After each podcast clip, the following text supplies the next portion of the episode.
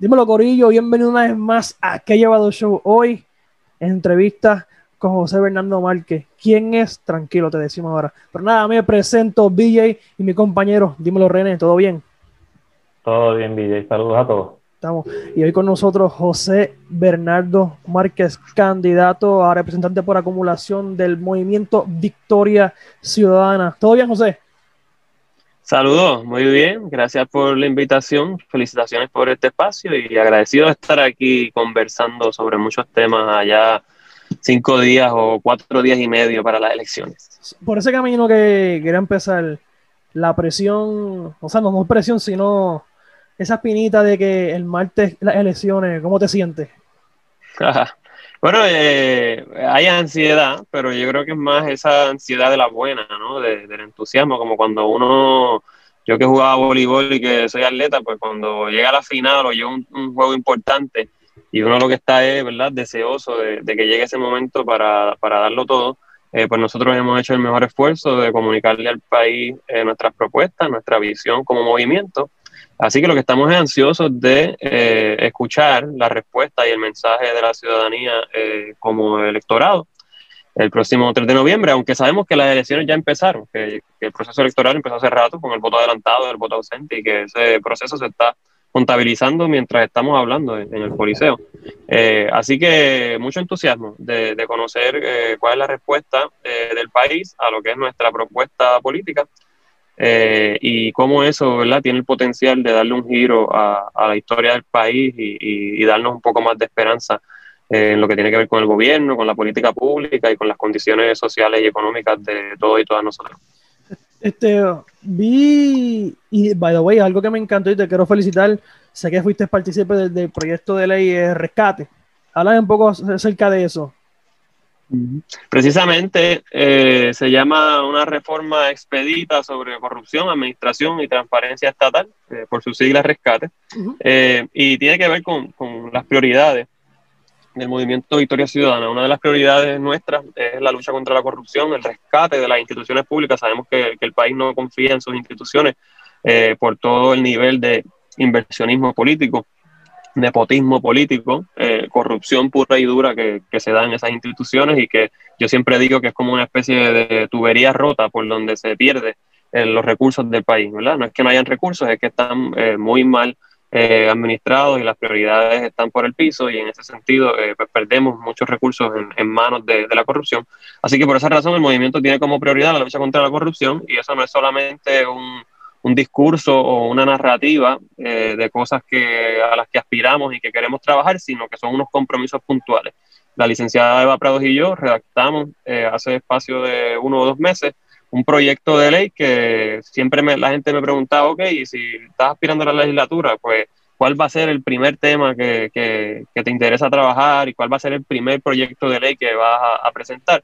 Eh, y en mi caso, pues no es una idea, no es algo que, que me voy a a improvisar en las navidades antes de, juramentar en enero 2, sino que es un proyecto ya redactado que la ciudadanía puede acceder en josebernardomarquez.com. Eh, ese proyecto hace varias cosas, eh, entre ellas lo que busca es frenar en seco la corrupción eh, con medidas muy puntuales, cosas que no ocurren en el país porque no le conviene a, los intereses políticos actuales, pero son muy fáciles de implementar. Por ejemplo, eh, desarrollar una aplicación, así como nosotros estamos hablando en estos momentos por Zoom, y uno entra a Twitter y uno entra a Facebook, que son aplicaciones muy sencillas de fácil acceso a la ciudadanía, pues que existe una aplicación desde la cual la ciudadanía pueda conocer en qué se gasta el presupuesto público. Si tuviéramos eso, eh, sería mucho más fácil prevenir el tipo de contrataciones y de gastos excesivos que vemos en, el gobierno y que no se justifican y, y, que se le están dando muchas veces a amistades, a parientes de eh, figuras políticas. Eh, otra cosa eh, que se hace es prohibir, mediante este proyecto se prohibiría que personas que tienen contrato con el gobierno donen a campañas políticas, que sabemos que eso se presta para, te doy un contratito, pero entonces tú donas a la campaña y, se da una dinámica que, en inglés le llaman el pay for play. Eso se prohíbe en, muchas jurisdicciones de Estados Unidos, incluso el gobierno federal lo prohíbe y en Puerto Rico no se prohíbe. Eh, así que este proyecto eh, lo prohibiría y el nepotismo es otro ejemplo, eh, que el proyecto de ley sería mucho más riguroso con esa práctica del gobierno de que las prohibiciones sean mucho más amplias eh, para que no se puedan contratar a familiares de figuras políticas en el gobierno de Puerto Rico y que si se fuera a contratar, los requisitos para otorgar esas dispensas sean mucho más rigurosos. Ahora mismo, la Oficina de Ética Gubernamental, lo único, el único criterio con el que tiene que cumplir es un criterio de necesidad de los servicios, que es un criterio muy laxo, eh, y nosotros estamos añadiendo a, a, ese, eh, a esos criterios, eh, la, además de la necesidad de los servicios, que la persona cuente con capacidad y trasfondo, experiencia ¿no? en el puesto para el cual se le va a solicitar, y que la agencia que quiere contratar a esta persona que es familia de alguna figura política pueda demostrar que para reclutar a su personal o para otorgar sus contratos lleva a cabo unos procedimientos que son competitivos, que están reglamentados y que son transparentes y que no es que alguien cayó del cielo y de momento recibió un contrato de 5 mil, 7 mil o la cantidad que sea. Así que esas son algunas de las medidas que, se pueden llevar a cabo, entre otras que, que el proyecto incluye. ¿Se puede leer en algún sitio ¿Se puede leer ese proyecto? Sí, en, en en mi página, eh, yo tengo un blog eh, y en ese blog lo publicamos eh, en su totalidad, el documento.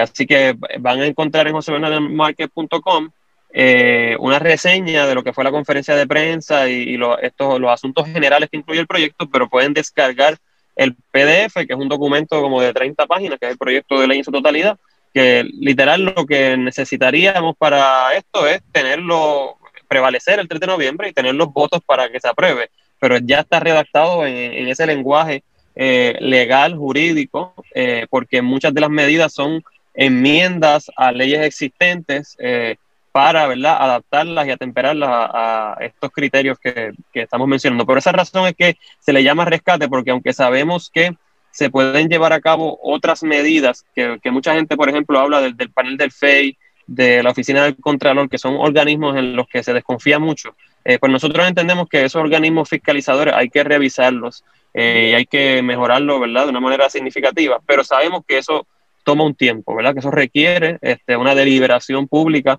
sobre qué hacer con estos organismos y cómo eh, rediseñarlos, pero lo que también entendemos es que hay unas cosas que se pueden hacer de inmediato y por esa razón es que este proyecto tiene ese enfoque, ¿verdad? ¿Qué cosas se pueden hacer para combatir la corrupción a corto plazo? Eh, y en ese sentido, pues son medidas muy puntuales que están contenidas, obviamente, dentro de la esfera eh, legislativa, pues estaríamos adentrándonos a estos temas un poco más complejos que se pueden trabajar a mediano y a largo plazo.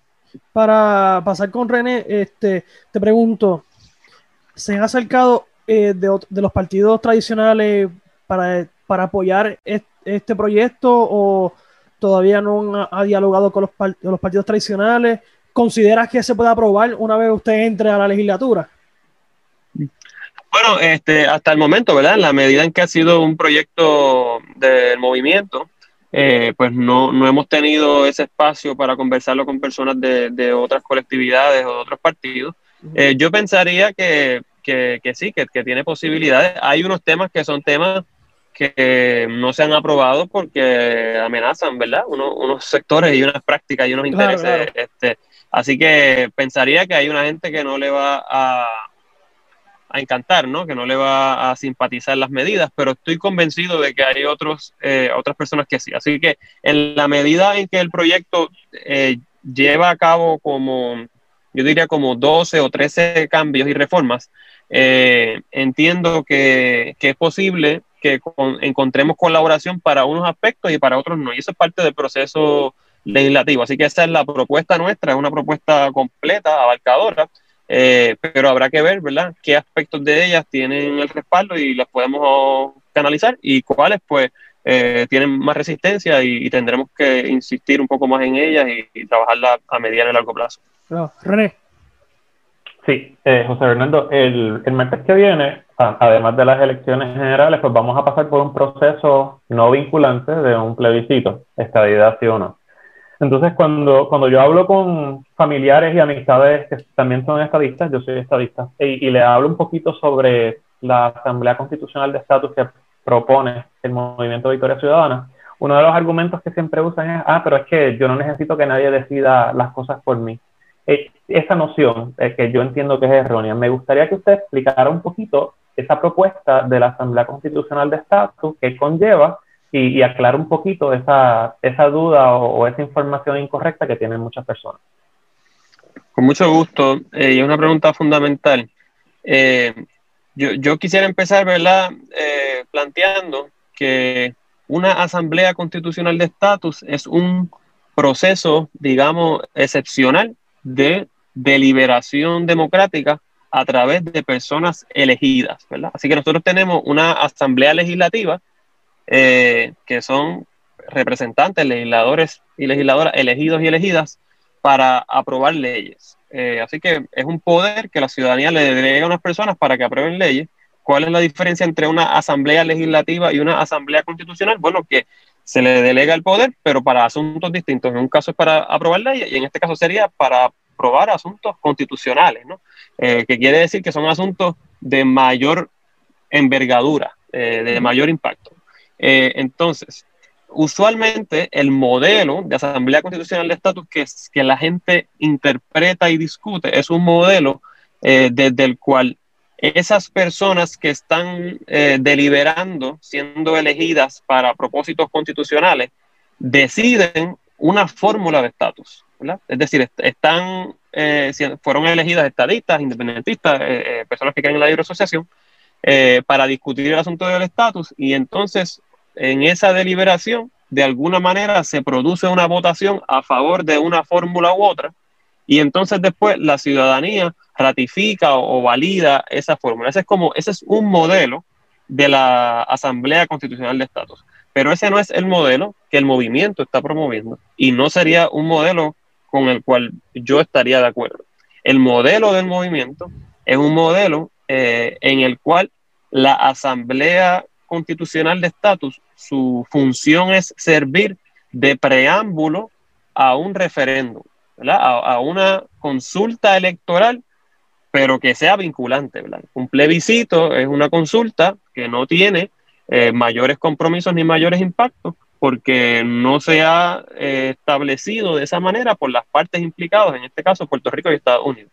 Así que la Asamblea Constitucional de Estatus contemplada por el movimiento según eh, establecida en nuestro programa de gobierno, la función que tiene es más bien una función de destrancar el proceso político que tenemos actualmente, en donde la consulta la diseña el partido que está en mayoría. La idea sería que sea el pueblo, a través de personas elegidas específicamente para esos propósitos y representantes de distintas fórmulas de estatus, eh, los, los y las que decidan cuál va a ser el, proceso y la consulta específica eh, a partir de la cual el pueblo va a votar y va a decidir el Estatuto de Puerto Rico. ¿Por qué eso es importante? Bueno, porque hemos estado diseñando eh, consultas que no tienen legitimidad eh, y que por lo tanto sus resultados luego son altamente cuestionados, eh, por un lado. Y por el otro lado, las definiciones de cada una de las fórmulas de estatus siempre están en controversia, porque entonces vienen eh, los estadistas y definen lo que es una, fórmula que no es la que ese grupo favorece.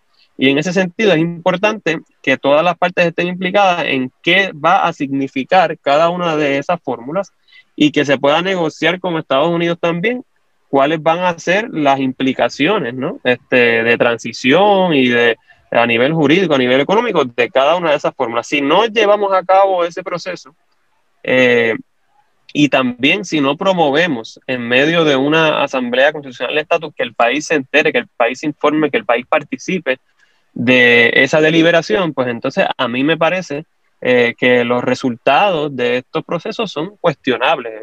cuando se empezó a discutir el plebiscito, eh, una de las cosas que yo decía es que el estatus requiere deliberación ciudadana, porque se habla de, que la independencia y se habla de la estabilidad y se habla de un ELA mejorado y una serie de formas, pero ¿qué, qué implica eso? No?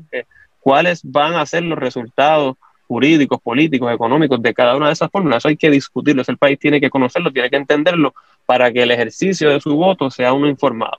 Así que, en resumidas cuentas, entiendo la, el cuestionamiento que se le ha hecho, pero creo que parte de la premisa equivocada de cuál es el modelo de Asamblea Constitucional de Estatus que por lo menos en Victoria Ciudadana promovemos. El modelo de Asamblea Constitucional de Estatus de Victoria Ciudadana es un, es un proceso que sirve de preámbulo para llevar a cabo eventualmente una consulta electoral que sería no un plebiscito, sino un referéndum, porque su resultado va a ser vinculante, en el que estén contenidas por lo menos las tres fórmulas de estatus que son reconocidas internacionalmente, que sería libre asociación, independencia y estadidad, y que el pueblo es el que va a tomar esa decisión. Así que no es quitarle al pueblo la facultad de decidir, es llevar a cabo un proceso de participación amplia previo a esa consulta electoral.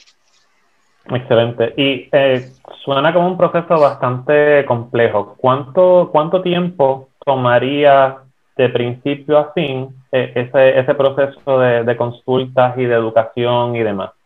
Claro, es una excelente pregunta. Este, mm, lo primero que habría que hacer es que se tiene que aprobar una ley habilitadora que active eh, ese proceso para que primero el pueblo decida si quiere convocarse a una asamblea constitucional, que en estos procesos, cuando se aprobó la constitución de Puerto Rico, en estos, estos procesos son varias consultas, siempre hay primero un referéndum si el pueblo quiere asamblea constitucional, sí o no, luego el pueblo elige quiénes van a ser los delegados y las delegadas para que les representen en esa asamblea, luego se da esa deliberación de cada una de, de las fórmulas y entonces la consulta regresa al pueblo de Puerto Rico, una vez ya establecida lo que estamos hablando de cuáles son las fórmulas, eh, y, se da entonces un, segundo referéndum. Así que, al igual que, por ejemplo, cuando se diseñó la Constitución de Puerto Rico, que, fue un proceso que tomó eh, como unos dos años, ¿no? Eh, pues yo pensaría que esto sería algo así.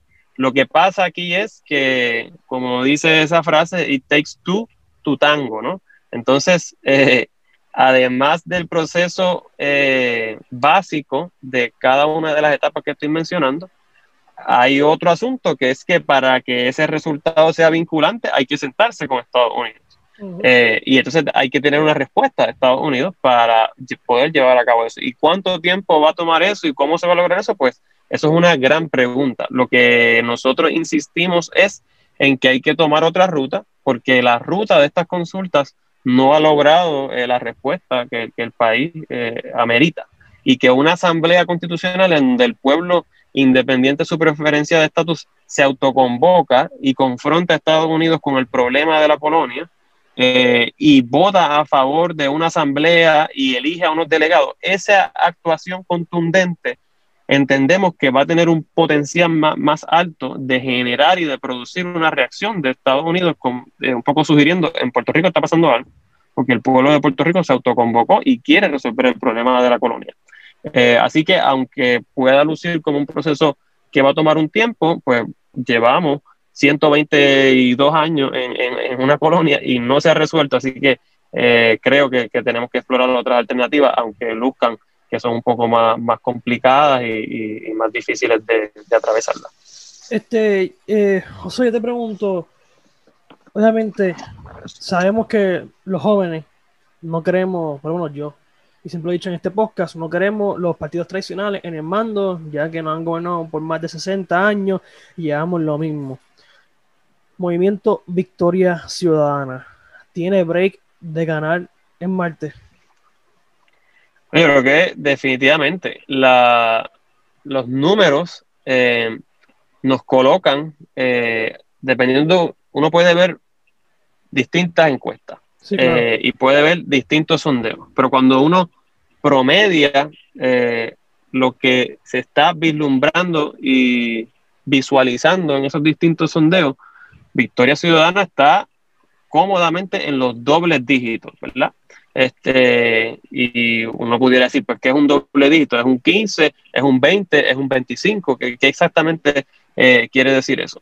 Eh, la gran pregunta aquí eh, va a ser una pregunta de movilización, por un lado, eh, y de cuál ha sido la metodología de esas encuestas que se han llevado a cabo, en donde yo por lo menos pongo en cuestionamiento la cantidad de personas que está dispuesta a comunicar en, una encuesta que, que va a votar eh, distintos, eh, se han planteado otros cuestionamientos metodológicos, pero al igual que ocurrió con los números de Alexandra Lúgaro en el 2016, en donde nadie la ponía, en donde apareció eh, resultando ¿verdad? Su, su, elección, yo entiendo que algo similar está pasando aquí y lo vemos en varios sondeos y reacciones que, que se han dado en, en, la prensa en cuanto a quién ganó los debates, cómo la gente eh, va a votar en esas papeletas legislativas. Hay un deseo de votar distinto y de, como yo digo, romper esquemas. Eh, la pregunta es hacia dónde eh, el pueblo va a canalizar esa frustración y esa aspiración de cambio. yo entiendo que el pueblo está mirando al movimiento Victoria Ciudadana como esa alternativa de cambio pero sabemos que hay otros proyectos, sabemos que el pueblo también puede dar un voto plural, en donde le presta el voto a algunos en la legislatura, pero vota por otros a nivel de, eh, gobernación, etcétera. Eh, pero creo que lo que estamos viendo en muchos de estos sondeos, en muchas de estas encuestas, es que el pueblo reconoce que el bipartidismo se ha convertido en un callejón sin salida y en que hay que tomar otra ruta. Eh, yo entiendo que el movimiento Victoria Ciudadana es esa ruta, que el mensaje está llegando eh, y que tiene que ver de nuevo con, un asunto de que el pueblo se sienta eh, entusiasmado en, encontrar en Victoria Ciudadana esa alternativa. y creo que estamos ahí. Nos quedan cinco días y, y, cinco días es particularmente, muchos de, de los estudios dicen que la gente que mucha gente, gran parte del electorado, decide por quién va a votar en los últimos días, porque es cuando empieza a mirar las papeletas y empieza a comparar y empieza a buscar información. Así que yo no subestimo el rol que puede tener eh, estos últimos días en provocar lo que alguna gente le llama el tipping point, ¿verdad? Que es cuando ya algo que se está cuajando, entonces despunta. Eh, yo entiendo que, que, el mensaje nuestro está llegando, que lo dicen eh, ese promedio de encuestas, que estamos en, en un buen número, eh, y que vamos a lograr eh, un buen resultado y vamos a cumplir con nuestros objetivos electorales como movimiento. ¿No crees que va a pasar el martes? Eh, siempre lo hablo con René y le vamos hablando varios meses de que tenemos el segmento de política, de que en la gobernación, bueno, yo lo veo así, que en la gobernación, lamentablemente, Alexander Lugar no pueda ganar y si sumamos los votos de Juan Dalmao, hubiera ganado. No, no va a pasar así, no lo ve así. Eh, no, no tengo una bola de, cristal. Yo, yo sí, eh, yo reconozco eh, ese, ese reclamo de que hayan unas alianzas a partir de unos temas que nos unen y, lo, he escuchado y vi que, que, Calle 13 dijo algo por esa línea ayer, me parece. Y, en ese sentido, pues son dos campañas que, han logrado apelarle a, unos públicos. Aún así, eh, yo creo que el electorado está viendo en Victoria Ciudadana un proyecto político distinto. Un proyecto político distinto en términos de que es capaz de crear alianzas, alianzas, perdón, que es capaz de aglutinar a personas de distintas tendencias eh, políticas a partir de una agenda de trabajo en común. Y entiendo eh, que el movimiento, perdón, que el electorado va a votar eh, por el movimiento Victoria Ciudadana eh, y por Alexandra Lúgaro, pero no solamente por Alexandra y en esa comparación de Lúgaro Dalmau, sino porque observa que hay un proyecto político distinto que puede tener más arraigo de cara al futuro. Esa, esa es por lo menos la, lectura que, que, yo percibo. más allá de la contienda eh, ¿verdad? personalista, digamos, en términos de quién es la figura que está al frente y quién apela más. Yo creo que el potencial del movimiento es que la gente vea eh, un proyecto político distinto, completo, eh, que tiene un potencial no solamente de lograr un cambio en lo inmediato, ¿no? En estas elecciones, sino de ir desarrollándose y crecer de cara a, las próximas elecciones. René.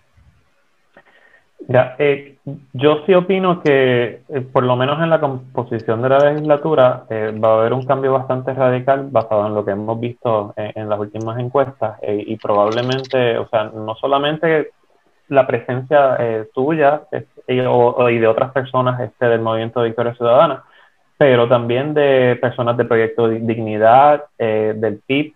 Entonces, cuando esa composición de, en la legislatura es tan diversa, que eso es bueno, pero históricamente no lo ha sido. ¿Cómo, ¿Qué estrategias tú estás pensando? ¿Cómo tú vas a trabajar con una legislatura súper diversa comparado con los cuatro años anteriores? Eh, muy, muy importante. Eh, yo creo que el propio surgimiento del movimiento va a ser el modelo para eso, ¿no? Un movimiento en donde personas venimos de distintas eh, trayectorias, de distintos proyectos políticos previos, de distintas ideologías a muchos niveles, eh, y que es precisamente el diálogo el que nos ha permitido darnos cuenta sobre cuáles asuntos podemos colaborar y sobre cuáles asuntos requerimos más conversación y más deliberación para poder eh, convertirlo en propuestas complementarias o en propuestas eh, de, a, futuro. Así que creo que, que, esos principios éticos del movimiento, de, de, siempre estar cultivando el diálogo, de siempre estar trabajando a partir de lo que nos une y no de lo que nos separa, va a ser fundamental como modelo y como ejemplo para atender esos puentes con cualquier persona que, eh, que prevalezca a nivel legislativo. Así que, por lo menos la actitud mía, y estoy seguro que la actitud de, de las personas que me acompañan en la papeleta legislativa es una de que el 3 de noviembre eh, el Movimiento Victoria Ciudadana va a esa elección y el 4 de noviembre o el 2 de enero, cuando arranque la gestión legislativa,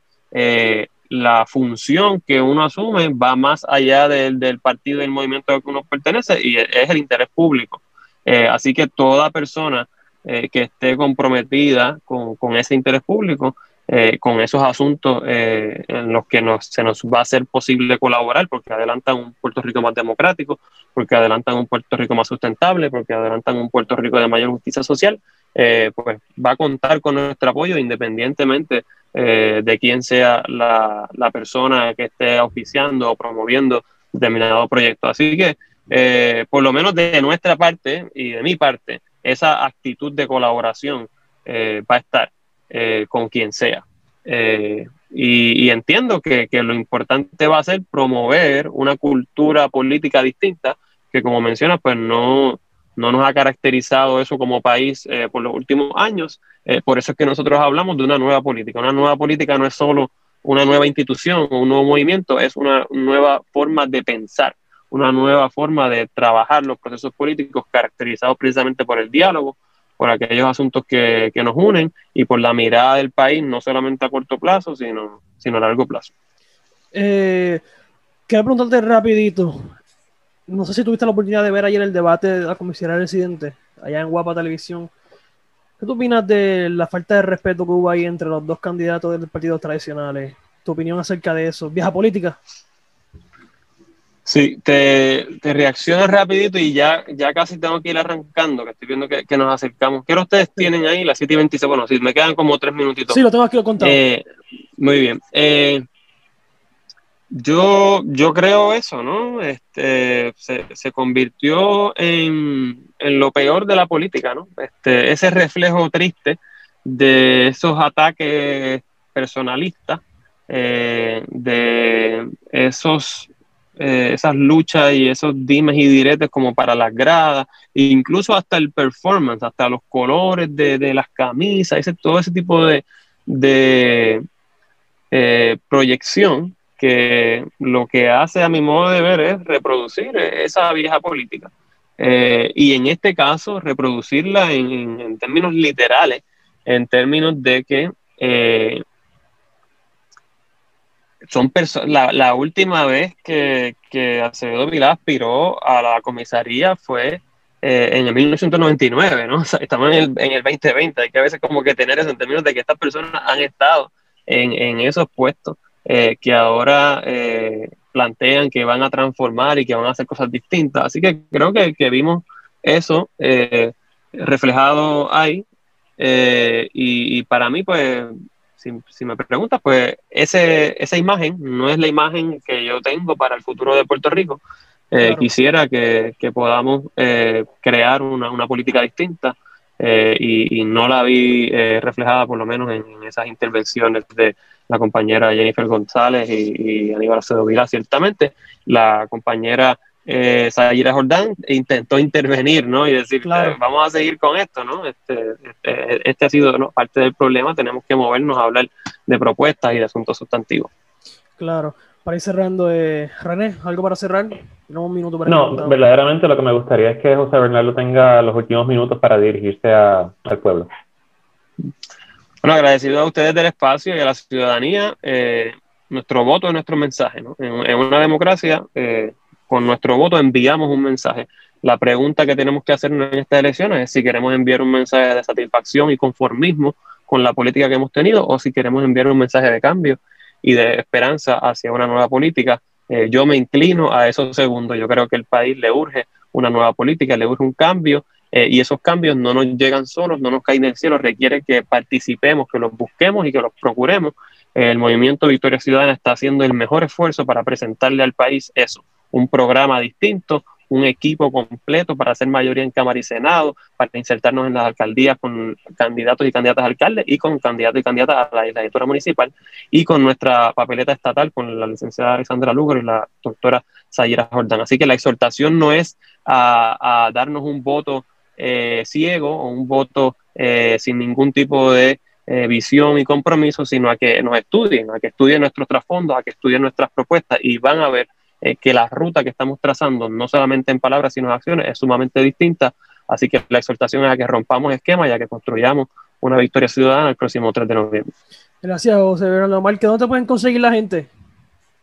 Estoy en José Bernardo PR en Facebook y en Instagram, José Bernardo underscore PR en Twitter y josebernardomarquez.com, que ahí pueden encontrar el proyecto Rescate, el diccionario para romper esquemas y otras cosas chéveres que hemos estado publicando a lo largo de esta campaña. Pero bueno, el diccionario está bueno, lo leí, el diccionario está bueno, bueno, bueno. Ah, qué bueno, muy bien. Pues lo pueden compartir y está en sus redes, pero está disponible en la página web en versión electrónica en su totalidad. Estamos. Muchas gracias por estar en Que Llevado Show, un placer tenerte aquí, mucho éxito y mete mano, quedan cuatro a cinco días de las elecciones del martes. Así mismo es, rompamos esquema. Gracias por la oportunidad y siempre a la orden para seguir conversando. Que estén bien. Estamos, se me cuida. Gracias a ti. Indeed